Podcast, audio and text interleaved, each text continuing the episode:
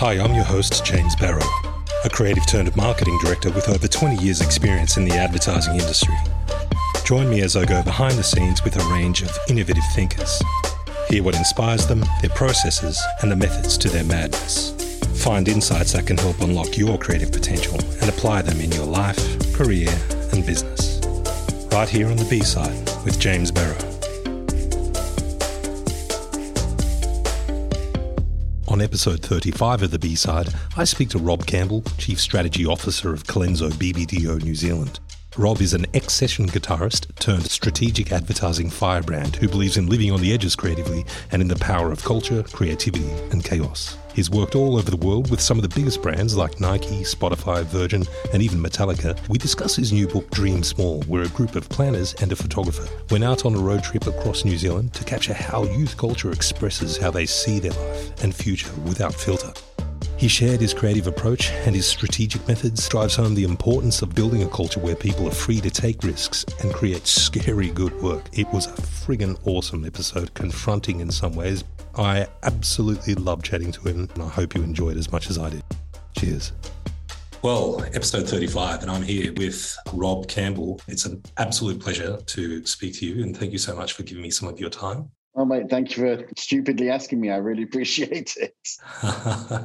um, why don't we just jump straight into it? For the viewers who aren't familiar with your work and what you're doing, in your relatively new stint over at Colenso BBDO, probably one of the most creative, highly awarded um, agencies in the world, and it comes out of little old Auckland. Rob is the head of strategy, the chief strategic officer, taking on the um, incredibly hard task of topping the work that they've done previously. So I might just hand over to you, Rob. Do you want to give the audience a bit of an idea of your background, where you've come from, what you've done, and so on? That sounds like really like grandiose and terrifyingly. Uh, I don't mean to, mate. I just thought I'd yeah, you know, I mean, build you up a bit. I definitely have an ego that Bono would be jealous of, but you know, when it's on a recording, it's a nightmare. Uh, I've I've just been really fortunate to live all around the world. I've always worked in creativity. Um, I worked with obviously brilliant people here in Colenso. Yeah, for me, my entire life has been basically going around the world, dealing with creativity, culture, and bit of chaos for everyone from Nike through to Spark. Now, Spark is a New Zealand telco. Is that correct? They would prefer us to say digital services company, but yes, in, in its sure. origins, it's definitely there. Can I ask you a, bunch of really silly questions? Because I want to make you feel even more uncomfortable than I did with my grandiose uh, introduction. You used to be a, um, a session guitarist for some of the world's most popular pop stars. That feels like a bit of a downgrade working in advertising. Why would you? Quite a lot of them were quite underwhelming. um, I wanted to be a rock star more than anything on this planet. It was unbelievable. And then I was an idiot and screwed it all up in terms of with things with the music union. So I got banned, rightfully, I should say, uh, because uh, so that ended and I needed a job. And I'm hugely grateful that I fell into advertising. My parents were almost mortified. My father was involved in law and uh, human rights aspects. My mum, who was Italian, her her family were all lawyers against mafia. So me getting into advertising was like my version of rebellion, probably. But um, yeah, I I loved it, absolutely yeah. loved it. And it, even though um, you know that's seventeen thousand years ago, I still approach my job almost like a music set list in my sure. head of how I write presentations, how I do stuff. But yeah, it's Oh, is it a down? Yeah, it's a downgrade. It's definitely a downgrade. it's a it's a good downgrade. I didn't mean that. I'm just being silly. You have worked in the UK, Australia, as you say, Singapore, Hong Kong, China. How long were you there for? Out of curiosity. Uh, in China, I was uh, lived there seven years. Seven years, yeah, that's a long stint. Yeah, it really is. China is the most special place in my life, mm. even now. Yeah. Um, I've lived in lots of places. I appreciate that there's stuff in China that's not great like there is in every country. But it was an absolute privilege, and I'll always I have a I do some private work, and I have a client there, and I love it. But yeah, it's tattooed on me. Yeah, it, was mm. amazing. I was there for about a month uh, in Shanghai. I, it just blew me away as well. Just sort of all the um, preconceived notions I had of China and the mm. people and all that just went way out the window. You talk to me about the Birkenstocks? I saw a talk of yeah. you walking around the stage, wearing your yeah, Birkenstocks, it, it, and showing a, yeah. a, a, painted portrait of your cat. And I thought, this I've got to talk to this guy. yeah, yeah. It's Birkenstocks have been a a disgustingly long part of my life. I got married in them. My wife ended up marrying in, getting married in them, though hers were very expensive designer versions. Honestly, maybe maybe there is nothing more lazy than someone who's just worn Birkenstocks. Birkenstocks so like, you going to invest in some really cool socks, though, man. You know, is the socks yeah, or no yeah, socks? Maybe, yeah, it's it's definitely no socks. It's I'm an old guy, and that was quite. But yeah, no, it's it, it's quite bizarre. Do you know the worst thing? What worst thing? Weirdest thing? I was in Amsterdam one time, and uh, it was the first time I'd been in Amsterdam. And this person on a bike stops and goes, "Are you Rob Campbell?" And I went, uh, "Yeah." And I went, "Who are you?" They said, "Oh, oh you don't know me.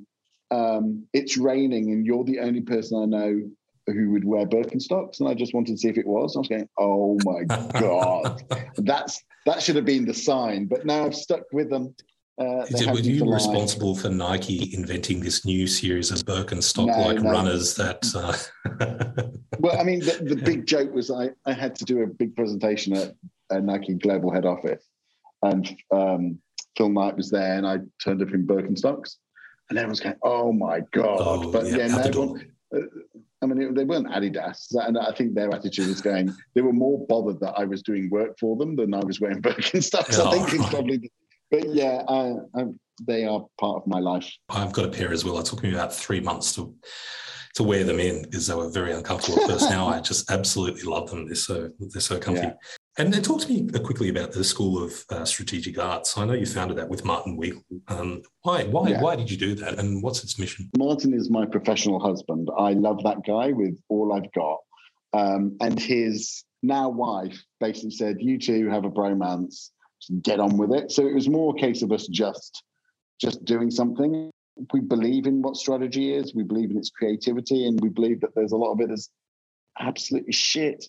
Mm. And um, we wanted to try and help that, not tell people what to do, but give them maybe some things to think about to help them be the, the, most dangerous version of themselves. It's a hobby. We'll see what happens in the future, but yeah, it's it's good. Who, who's been some of the other influences? I've been really blessed by being exposed to people who've given me their support when they probably shouldn't have. In all honesty, I mean, my parents are amazing. Uh, my parents always encouraged me to live a life of fulfillment rather than contentment. And I didn't really know what that meant till I was about 35. But that is a, a foundation of how to live is pretty amazing.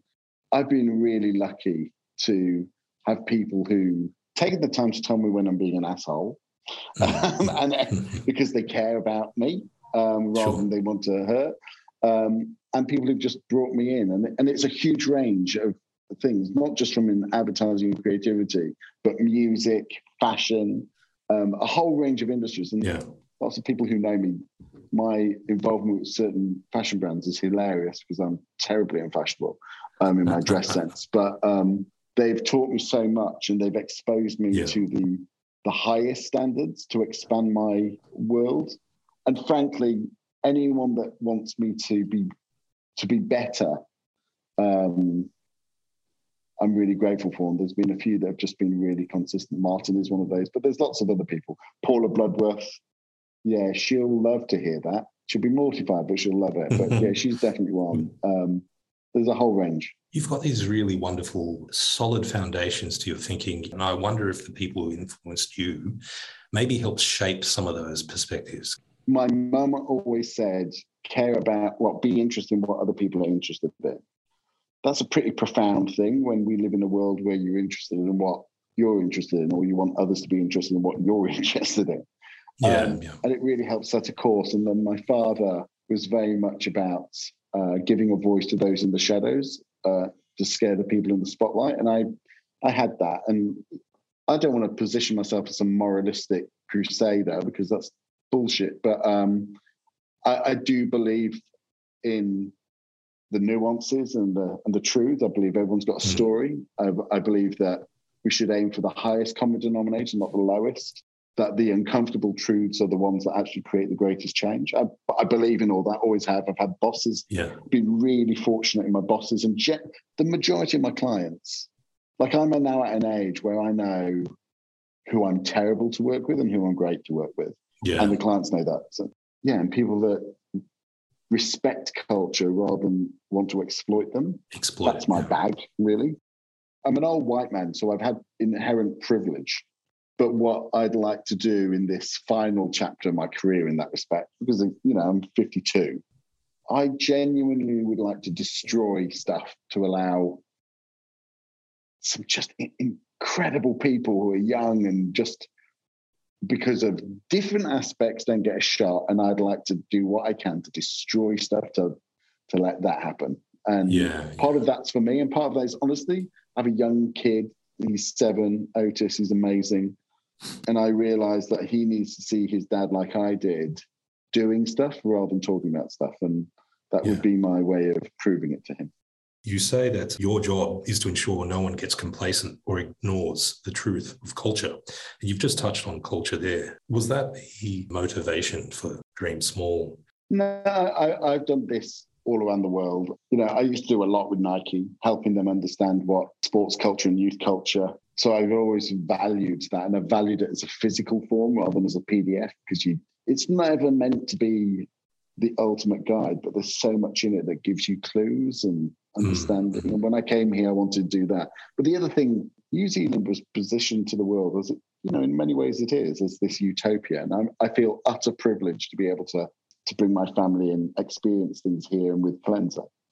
But I would read a lot of research here, and I was going, I've never lived in a country that's this perfect. I don't believe it is. It can't be. Mm. There's like yeah and then I'd start meeting some people or uh, from different uh, people of color communities or different and I was going oh there's something going on. The reason we wanted to do it was one to find truth because truth is the most important thing for any element of creativity. Uh, two to to give a voice to those that for whatever reason are not being heard or seen. And we heard things that aren't being talked about but we heard it in so many in so many people's conversations in different ways that we felt it had to be expressed. But hmm. also, my job is to help our clients be better than they thought they could be. And the most powerful way of doing that is to understand the truth of the context they're living in, not yeah, to exploit yeah. it, but to enable it and help it. So, yeah, it, it, there was a commercial yeah. value, but more importantly, uh, if you don't know the truth, how can you prosper? Do you want to just quickly talk about what it is, like what it actually is? Yeah, basically, Dream Small is a book where we went all around New Zealand we had a couple of planners of different uh, heritages because it was important that they they are part of the culture rather than observers of it. So they interpret it as it's meant rather than as people do through their own lived experience that doesn't have the context on a photographer. And our only goal was just to enable people to speak. We didn't want to put words in their mouth, just just wanted to hear what their life was and what they felt of their future. They care about this country a lot but there there is an underbelly, and I don't want to speak for them because that, I'm an old white English guy. That's not right. But what we heard a lot was uh, a, a, generation, or the people that we're seeing, there was a lot who felt that they were tolerated rather than welcomed, and mm. that reflects in the opportunities, the values, and the and the respect that they experience in yeah. society today. What I found really quite interesting about the book and what it uncovered, it really debunked that perception we do have of the, you know, the easygoing, she'll be right, mate, sort of Kiwis, and uncovered these really deep, rich feelings, you know, feelings of serious things like racism and sexism, homophobia, belonging, and the stagnation that permeates um, a nation that has been quite often associated with being one of the most progressive countries in the world. So it was very revealing and very surprising. Um, were you expecting that outcome? There were some things I was probably surprised at, at the level of energy that people felt towards certain subjects. Didn't really surprise me. The racism didn't really surprise me. I think mm. while New Zealand has done better than most countries in terms of respecting where it's come from and what it's done wrong, being better than everyone else doesn't mean you're great. And I think I think sometimes yeah, we can yeah. fall into that, especially if we're white and privileged. The progressive thing is really interesting because New Zealand has been, and in some areas it's still very progressive, but fundamentally, you don't necessarily feel that level of progression anymore. And part of that is because it's a small population that hmm. naturally doesn't get the level of foreign investment as other markets. I don't want to bag New Zealand. I feel really honoured to be here. But what I do think is interesting is it's it's phenomenal at marketing itself. And there's a lot of people here in it who care about this country but don't feel cared for.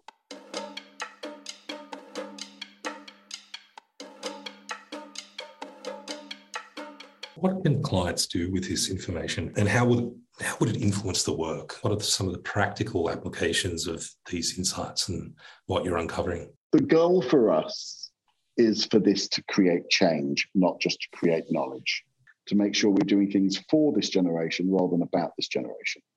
There's mm-hmm. a lot of stuff, and this is not unique to New Zealand. There's a lot of stuff where any youth generation, is companies doing stuff about them, not for them. So for us, part of it is understanding context of what they live, what they value, what's important, what they aspire to. One of the most powerful things for me that did surprise me was how many people didn't want to be referred to as a Kiwi. And they right, saw that as a, an outdated stereotype, a montage of stereotypes they don't relate to or aspire to. That's pretty powerful. And that's not anti New Zealand, but it was that um, persona. So there's lots of stuff that that could help shape the things. But the goal here will while it's to help make an impact on the work that we do, it's more importantly about helping our clients with the things that they are focused on and how they can help. The future of this hmm. country is dependent on a generation that if they're not heard, why will they care? So there is also, this is about building connections and bridges beyond just your category and understanding your role within the overall culture and the community. And the bit that I found hard, and this is not I, have got to be honest, we haven't spoken to all the clients, but there was one I spoke to, and the presentation was called "Even Chickens Fly Higher Than Kiwis," and that's pretty provocative. Mm-hmm. Um, and again, I'm very conscious I'm not allowed to speak for here. I was I was representing. It's not my judgment; it was their voice. What was really interesting is like the role, for example, the internet has had in people's viewpoints. Like if you're being denied stuff here, but you can see on the internet when things are happening that yeah. you're being accepted. Yeah. Like oh, oh it's I have so much faith in the younger generation here. It, when we say dream small, it's not that they haven't got big aspirations; it's they're not allowed to have them. You know, even UNICEF have done something where they said New Zealand ranks, I think, 34th out of 42 in terms of looking after its youth. And again, it cares about the mm. people, but it needs to allow them a role in it because they will inherit this land. But the future of it, New Zealand of all countries it needs dynamism and big thinking to keep it yeah. moving forward. It can't be yeah. reliant on everyone else. And there's a rich culture here that wants to contribute, um, but often have feel that they have to just comply. Yeah, compliance. Do you think that's somehow linked to, to tall poppyism? Yeah, there's definitely there's definitely some of that. But it, it's interesting because like New Zealand's COVID approach was the team of five million, which is fantastic, and they did it brilliantly. But what's also quite interesting is the team of five million resonated much more with people who were older because for the for 15 to 20 year olds, uh, the team of five million is basically a message of comply. Mm, Don't look yeah. at your individualism, comply. So if the clients can invite invite them in and communicate with them, not just talk at them because they want them to sign up to a contract, how would they do that? We had a client recently who asked that same question. Sure. And and I said, Oh, could you tell me a bit more about the makeup of your board? They told me, and it was pretty monoculture of the cliched kind. I said, Oh, you need an alternative board of directors then. You need to pay them. And he said, What? And I said, Well, you've got a bunch of the same people who are wealthy and have never experienced anything, but you want a group of other people to come in there. Like they're, they're never going to understand the context, the nuance. They're not going to even accept it. So you need an alternative board that can actually make them hear it. So this wasn't even about us making work. Like for mm. me, it was like the best solution was have an alternative board. And that's, yeah, we're having a, a chat about actually making that happen next week, which I'm super excited about.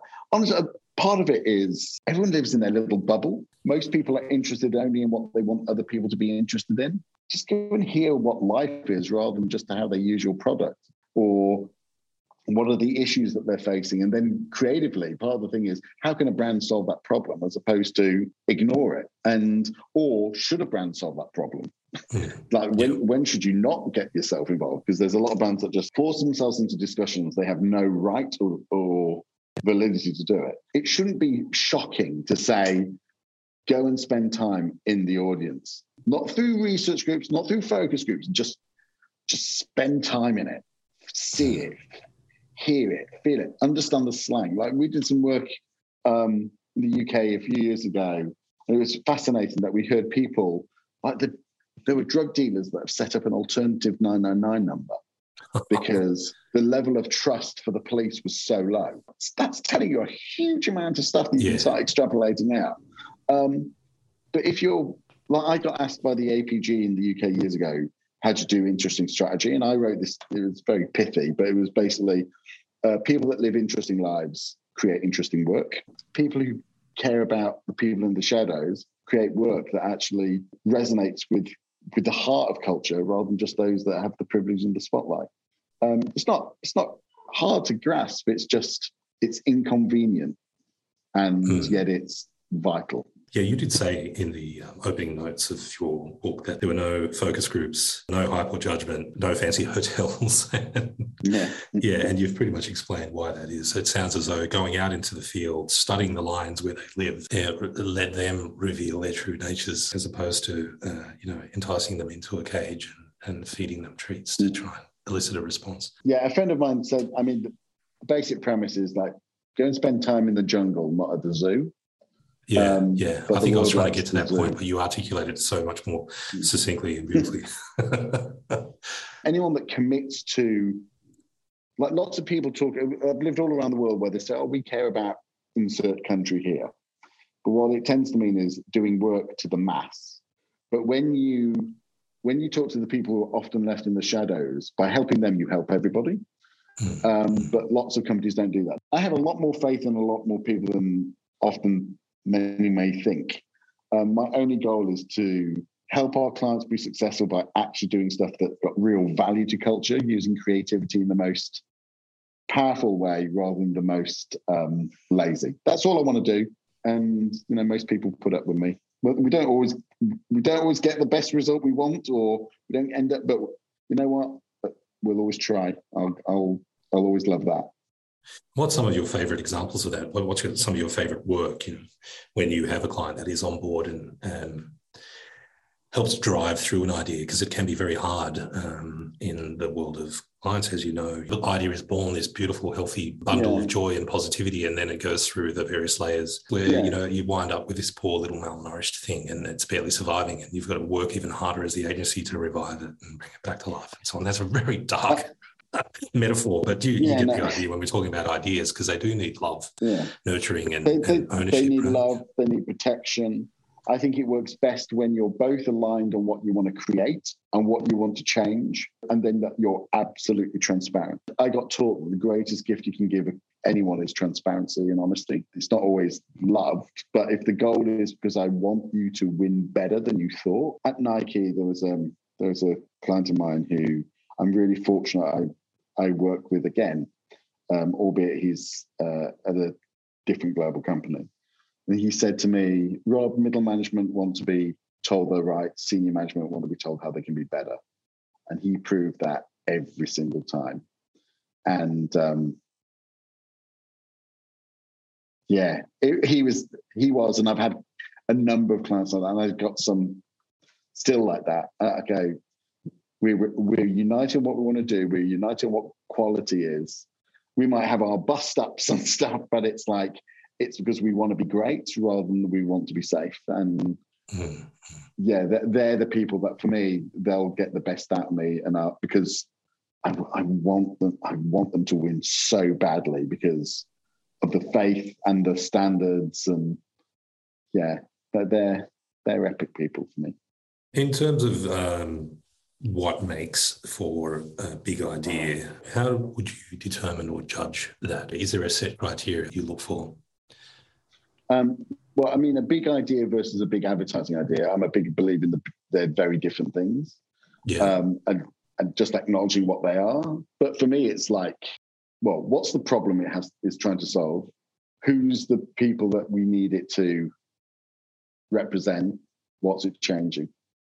Yeah. Like if we can get to stuff where, like, I'm working on something at the moment in the states, and we were chatting today, and I just said, what what we're ultimately trying to get to is far bigger than we maybe are recognizing. It might not ever get there, but God, that's exciting. It's absolutely terrifying. Like I, I, I absolutely, I love when there's an idea where it could be an absolute disaster or amazing, because to me yeah. that means it's been pushed to the absolute yeah. limit. And when it could be, yeah. oh my God, but what if it could be great? Um, mm. When you mm. know something's going to be really good, that's great. But you go, oh, have we pushed it enough? But mm. um, yeah, uh, for me, that's when you go, oh, it could be one of these.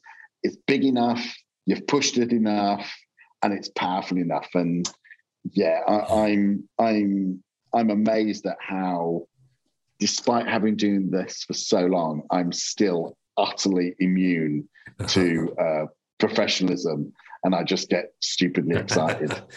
when you say big, could you define big in terms of the creative sense? Uh, I'm sensing emotion. Well, I mean, there's a lot behind like the word big. Yeah. yeah. In in China, it was impact. It yeah. was a culture of um, watching sport, not playing sport. So, how do we create an authentic sports culture with Chinese youth? Yeah, like that's yeah. a big challenge. And you go, great, how are we going to do that? Yeah. Um, it's not how do I get someone to buy one more bar of soap in a year. Yeah. No offense, I appreciate the, the importance of that, but um, when you've lived in China, you you you become addicted to ambition, however that's expressed. But I think part of the time is also about just understanding how to phrase the problem. And, I've talked about it in the past, but you know, you know, Richard Branson, when uh, we did some work with him on developing the Virgin Atlantic Lounge, and his basic brief was make people want to miss their flight. That, oh, that's great. That's a brief. I love that. Um, I love that. That speaks to customer experience, doesn't it? You know, that experience, yeah, customer centricity. But, but, but also customer experience. Like, there's a lot of talk about that. It's great brands have done it for years. It's not years, yeah, exactly. And, and and we talk about customer experience a lot. And what they're really basically saying is uh, customer consistency. But yes. Experience. Experience yeah, is yeah. seminal, you know. And so I get, and that to me is a bit about the, hey, are we just accepting it or could we be great? Come on. Yeah, yeah, um, yeah. I mean, there's this wonderful saying, I, I, this, this design thinking thing is a little thing that I sort of do workshops on. And there's this one example I give, which isn't mine by any means. I think it's IDEO, but it's like you give people a brief to design a vase or a vase, however you pronounce it, or you could give them a brief on helping customers ex, ex, develop a new way for people to experience flowers the wonder of flowers you know and that you can come up with two completely different things if you the brief is to develop a vase yeah they'll come back with various shapes of a vase but if you ask people to go off and come back with new ways to experience flowers they'll come back with some amazing things flower walls and drone deliveries and all sorts of scents and you know yeah it's a, you know it's it's just um it opens up a whole interesting. bigness yeah, to lack of a better word yeah i set up the kennedys which was um in china the Wieden Kennedy Creative Incubator. Yeah. And so we we found a bunch of really talented creative people who'd never worked in advertising before or creativity before as a full-time job. And for nine months, we basically, it was like hardcore creative. It was amazing. But what I loved the most about it was whenever we gave them a brief, I would get to see radically different ideas versus different versions of the same idea. Yeah. And yeah. so much of that was about not giving them direction rather than description. It was about just like changing frames of reference rather than reinforcing. Um, God, I loved it. One of the yeah, best times of my life. I would sit there fun. and just go. And I remember once we um, we did one with a, a coffee shop in um, Shanghai. It was like there's a billion coffee shops in Shanghai. How and it was basically how would how do you get people to want to come to get coffee for this place? And one of the guys came back and said, "Well, this coffee place is near the one of the only places in Shanghai where people can run their dogs." So I and she'd made these coffee cups. Um, and she'd cut it in such a way that when you finished, you could twist it and it would become a frisbee for the dog. Oh, that's and awesome! Go, great idea. Yeah, you just go, okay, that is amazing. That's fantastic. Um, yeah. So yeah, context, context, and framing of the question for me is how you launch creativity.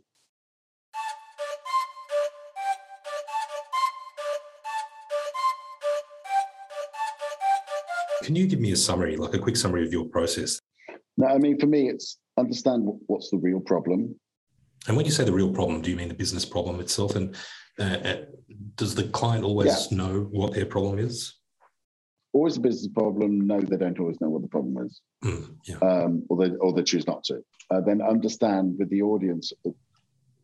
Don't fall into the trap of um, talking about consumers. Understand the the culture around the category and the audience, and find what the, the tension is between what the brand wants and what they want, and where there's the thing, where there's the where's the tension and identify a point of view that can allow the creatives to explore where it could go. That's it. It's mm. let's start there. Um, obviously, you're adding context of how people do things and use things and experience life. Um, but for me, it's a it's a it's a it's a, a, an attitude to the context of life, not just to the usage of the product um, or the brand. Um, it takes a lot of hard work to be simple. Yeah, but simple yeah. is the most powerful thing you can get. And I, I worry that we're getting so complex.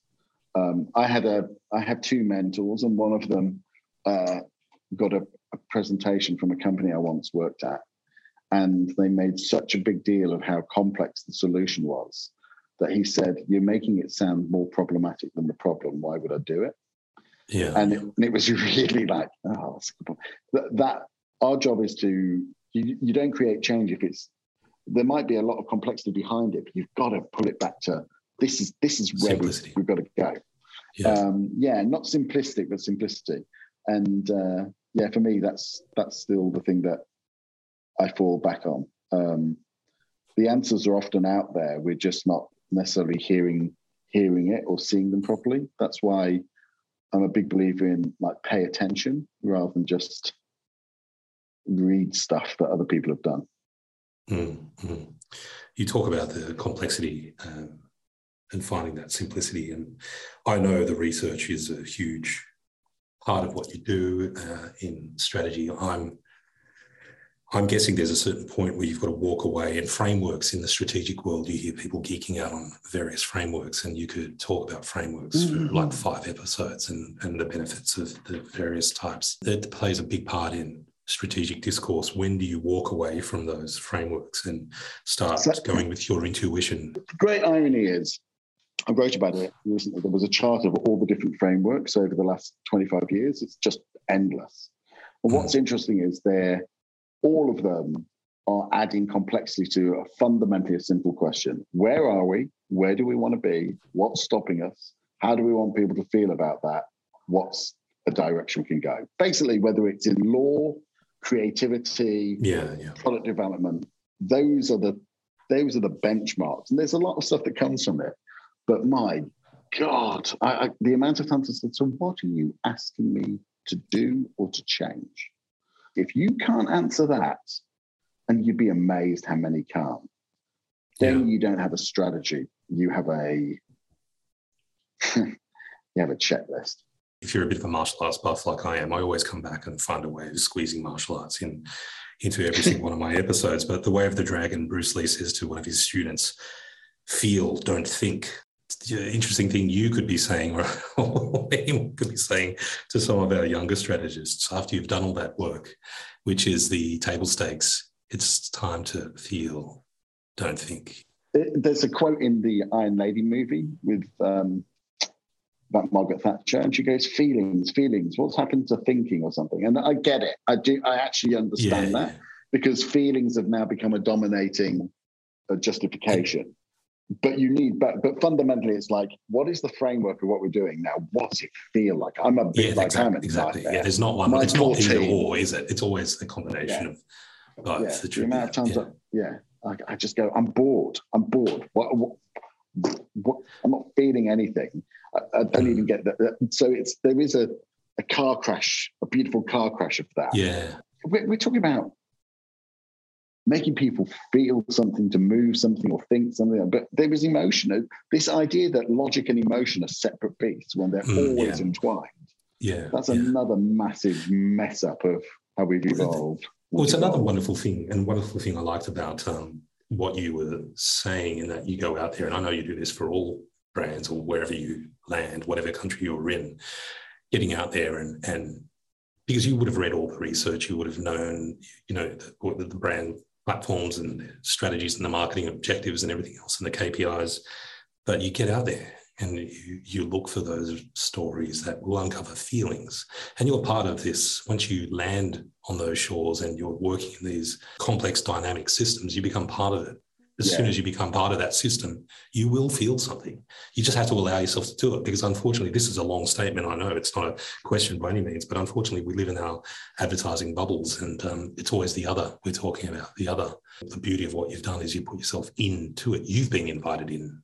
And I think too many people look for answers. So they, they miss all the nuance, texture, the consideration. I just want, but Dream Small is about understanding. It's not about answers mm. at all um, we allowed people to just talk. We weren't putting words in their mouth. It's like we need to understand stuff. You have quite a few perspectives on creativity and creative strategy. You know, I'll just quickly rattle through some of them. It's having a point of view versus a proposition, or helping brands find a point of view as opposed to adhering to a proposition, leaving space to invite people in, which we've talked at length about. And the one that I really, really love is culture, creativity, chaos. Maybe we could just quickly touch on and unpack uh, the point of view versus a proposition. Can you talk about the differences between the two and why they're important? Yeah, I mean, for me, a proposition is cement. Like that's it. it's there. Uh, it doesn't necessarily reflect times or changes. Um, it's stuck in that, and then you'll rebrand in a year, and that doesn't feel like you're building a brand. That feels like you're just constantly relaunching it. A point of view means it's a point of view on how life is. So whatever whatever headwinds it faces, its point of view is its guiding light in terms of how it deals with it. So it, it's always resonant to culture, whereas a proposition often is at best relevant, at worst tone deaf. Um, so a point of view on how that brand sees the world and views it, that there's something very deep in that. It, it's playing to the long term, not the short. Um, and it's building a, a brand that has almost like a universe in how it approaches stuff rather than just a campaign.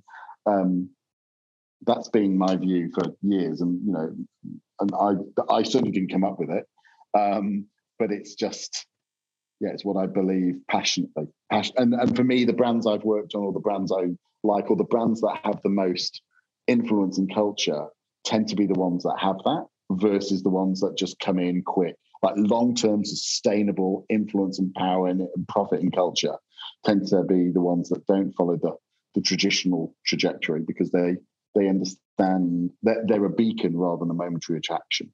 And um, I'm not saying other brands aren't successful. I'm just saying that they're the ones that often have the most power and influence because they they embrace culture's uh, perspective in what they do, but they have a clear point of view and who they are and what they think, and that's what makes it so powerful. How do you guide them through that process of finding their point of view? I spend time in the vaults. A slide I often use with clients is by being yourself, you will be different. Mm the problem is you're not being yourself right now. So let me tell you how this is. I, am not making it up. I have no right to do that. My job is to find their truth. And it's and it's right there. It might be under some dusted books, but if you spend enough time, you find it. And with that, uh, it gives you a, it enables you to create, uh, reveal the point of view truth that's always been there that ultimately guides. This is not brand purpose; it's a different thing. Yeah, this is this yeah. is this is uh, the point of view that that bounded the bounded the spirit and the values of what's going on. Um, yeah. And then it's down to they want to be or not. You speak a lot about culture, creativity, and chaos, and I just wondered, this is a belief that you've shared for some time. Um, if you could unpack what is culture, what is creativity, and what is chaos as a trinity, and what are examples of when this union works? Yeah, fundamentally, I mean, if I talk about the chaos, because I think that's often the bit that is misunderstood. Chaos is ultimately what people outsiders think is madness. The stuff they would put, they'd clear out of the filter before they put it in because they don't understand it. But actually, it's how the inner workings of the subculture work the codes, the language, the signals, the context, the gaming, the, the, the hashtags, the photography, like that stuff that people oh no, no. It's that that gives it the nuance, the color, yeah, the things that's the truth, the thing where you can walk in and you can tell whether that's a new fan of a team or an old fan of a team. Not because they're wearing an old t-shirt. It's just there's all that little language, the little clues that people, because no one will ever go, you an old fan. They'll ask them a question or casually because that's how they do it. Like all that stuff, mm. like the cultural codes. Um, that comes from culture. And when you get that, then you're you're not making creativity that disrupts, which feels like you're doing something to just be different. You're doing stuff that actually fuck you gets really deep, so people yeah. feel it. Chaos comes from understanding what the culture or the subculture really is. It gives you all that. It it fills the funnel rather than it filters the funnel before it goes in, and yeah. then creativity has a chance to creativity has a chance to just fucking go to places you didn't uh-huh. realize, which to some might go, what's that? But actually, for the people in it, and they're and they're at the edge of it rather than the in the middle. They go, yeah, that's yeah. where we're heading. It opens doors, or it, yeah. it or it's it speaks a language without words, and that to me is that's why fashion's really interesting, design's really interesting, gaming is really interesting. There's so much stuff that's influencing culture in ways that aren't the the old models. Like the, the the revolution of Gucci as a company from where they were to what they were, how Supreme helped luxury go from the elite and the exceptional to making luxury about fun. Like that is that's massive. You know, all this stuff, all these cultural codes, that's chaos. Like um, that's why SKP and Gentle Monster can do things that no one else can because they just get the audience better. Um, not that because the audience, the, the, audience often know what they want, they just don't know how to say it. Um, that's what I mean by pay attention. Um, but yeah, that that for me, those three. When you when you hear that and you hear the language and you know, you just know how people look at stuff, or you know that you know what? There was so much distrust about authorities that that, that the, the drug dealers have created an alternative 999 number. Like that, that tells you a shitload of stuff. There's a lot of chaos theory sort of principles there as well. You know, you, the most creative things are things you would never expect. How do you foster mm. the right culture to be able to create that chaos? Create the conditions for the change you want, then you don't have to do any selling. But I do think that's really interesting that the creating of the conditions rather than creating of the marketing. So culture, creativity, chaos. That Peter Drucker quote, culture eats strategy for breakfast. Uh, if you promote that too heavily, mate, won't you be doing yourself out of a job? Isn't that doesn't that quite ironic because you're spending more time as the head of strategy on building a culture, uh, building a team of diverse people, and giving them the conditions to be able to thrive in a empowered environment. You know. Yeah, but my strategy is born from culture rather than it's in isolation of them. But I'm okay if my if I make myself redundant. I mean, it's that that's that's fine. My biggest thing is I don't want mediocrity to win. I don't want uh, so. Um, but yeah, maybe, maybe maybe I am, and it's like uh, what I I absolutely love the arguments I have in my department. Love it. I'm it's a gift and an honor to have people that go, I think you're wrong. it's like, let's go for it. It's great. Um, so yeah, they'll eat me for lunch and cultural eat strategy for lunch. So we'll we'll, we'll see where we end up. That's fantastic. Well, uh, you must be. Um, I think that the, the, the Brits have a bit of the cultural cringe as well. We the Aussies have the cultural cringe, and I know that New Zealand the, the New Zealanders have that cultural cringe, and it must be interesting for you coming in new. Do you feel that? I mean, that did come out in your research in the book or your interviews with the uh, youth. There is a bit of that. Mm-hmm. Uh, the outsiders must be better. That inferiority complex. How do you tackle that? Because uh, I know you are a white English strategist, uh, essentially, and people do look to you because you are somewhat of a, um, I wouldn't say a stereotype, but uh, you know, unfortunately, I am. I'm a total stereotype. How do you, how do you, as a leader, how do you combat that? You know. Um, I mean, you'd have to ask my team if I if I combat that efficiently and effectively or not. And what I believe my job is, and I've said this to all of them, when they leave, at some point they all will. I want them to go for for a job that is bigger than they imagine they would be, and where they're hired for how they think, not just what they do. So for me, um,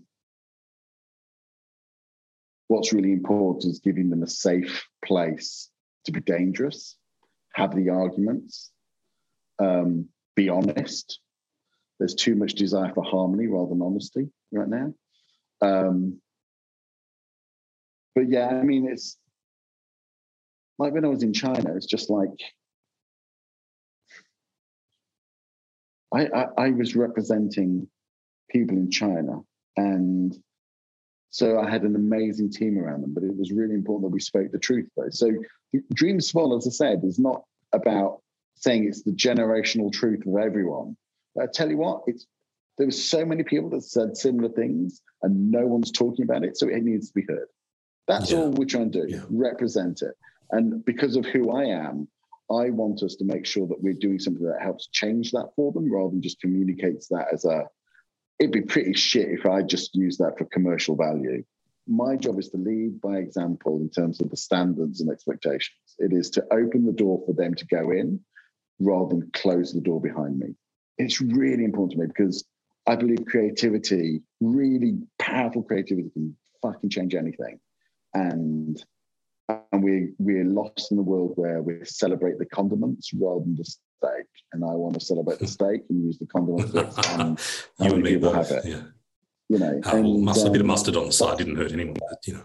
yeah, exactly. So yeah, we'll see. But it's I'm old, and so yeah, I just want to make sure that when you say old, you're not actually that old listeners, I'm pretty old. You're 52 now. You're not that old. Yeah. You, but you, for this industry, that's pretty old. Yes, I know. And, and, I know that's the context behind what you're saying.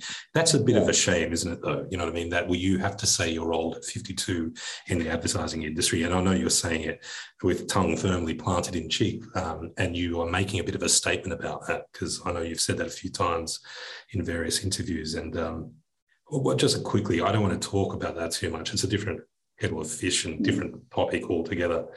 Uh, a quick sentence on ageism in the advertising industry. 100% there's ageism, 100%. But let me tell you, it works both ways because um, I know people who are older who are, doesn't mean they're great. And I know young people who are phenomenal. Like there's, my problem is we are judging the age, not the creativity.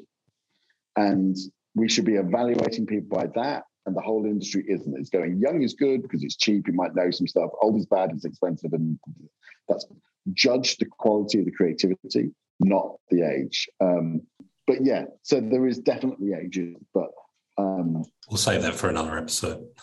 yeah. Hey, uh, Rob, why don't we quickly wrap up? And I ask every one of my guests for a little bite of wisdom. It's essentially a, a summary of their philosophy. If I was to ask you for your bite of wisdom, what would it be? Do what you think is right because you're going to get fired anyway. uh, fantastic. Fantastic. I want you to explain it, but it would defeat the purpose of having it uh, be a bite of wisdom. So we'll just leave it at that. Where can people go to find out more about you, Rob? Where can people connect? Where can people uh, uh, see more of your wonderful work and um, pick your brains? I'd, you'd see me at the opening of a pair of curtains. I'm not hard to, to find, honestly. It's like I'm the world's biggest oversharer. So if anyone is I don't know, bored enough, they'll they'll find me. My blog, work, whatever. That that's cool. Um, what what is probably even more important to me though is that um, if anyone feels that what I've said resonates to them, but they feel that they're lost in it, uh, I'd love them to drop me a line. That and where can be, they do that? Uh, I mean, they, they can just they, even LinkedIn. It's easy probably because then they can sure. do it in confidence and privacy. Rob, thank you so much for your time. It's been an absolute pleasure. I really enjoyed chatting to you. I know I sort of asked you a couple of curly questions, but uh, you were so graceful in answering them. So thanks again. Mate, I really appreciate you wanting to spend any time with me. So thank you so much for having me. Cheers, mate. Thank you. Bye. That was great, man. That was really good. Thank you. Thanks for your time. Sorry I went over it. Thank you.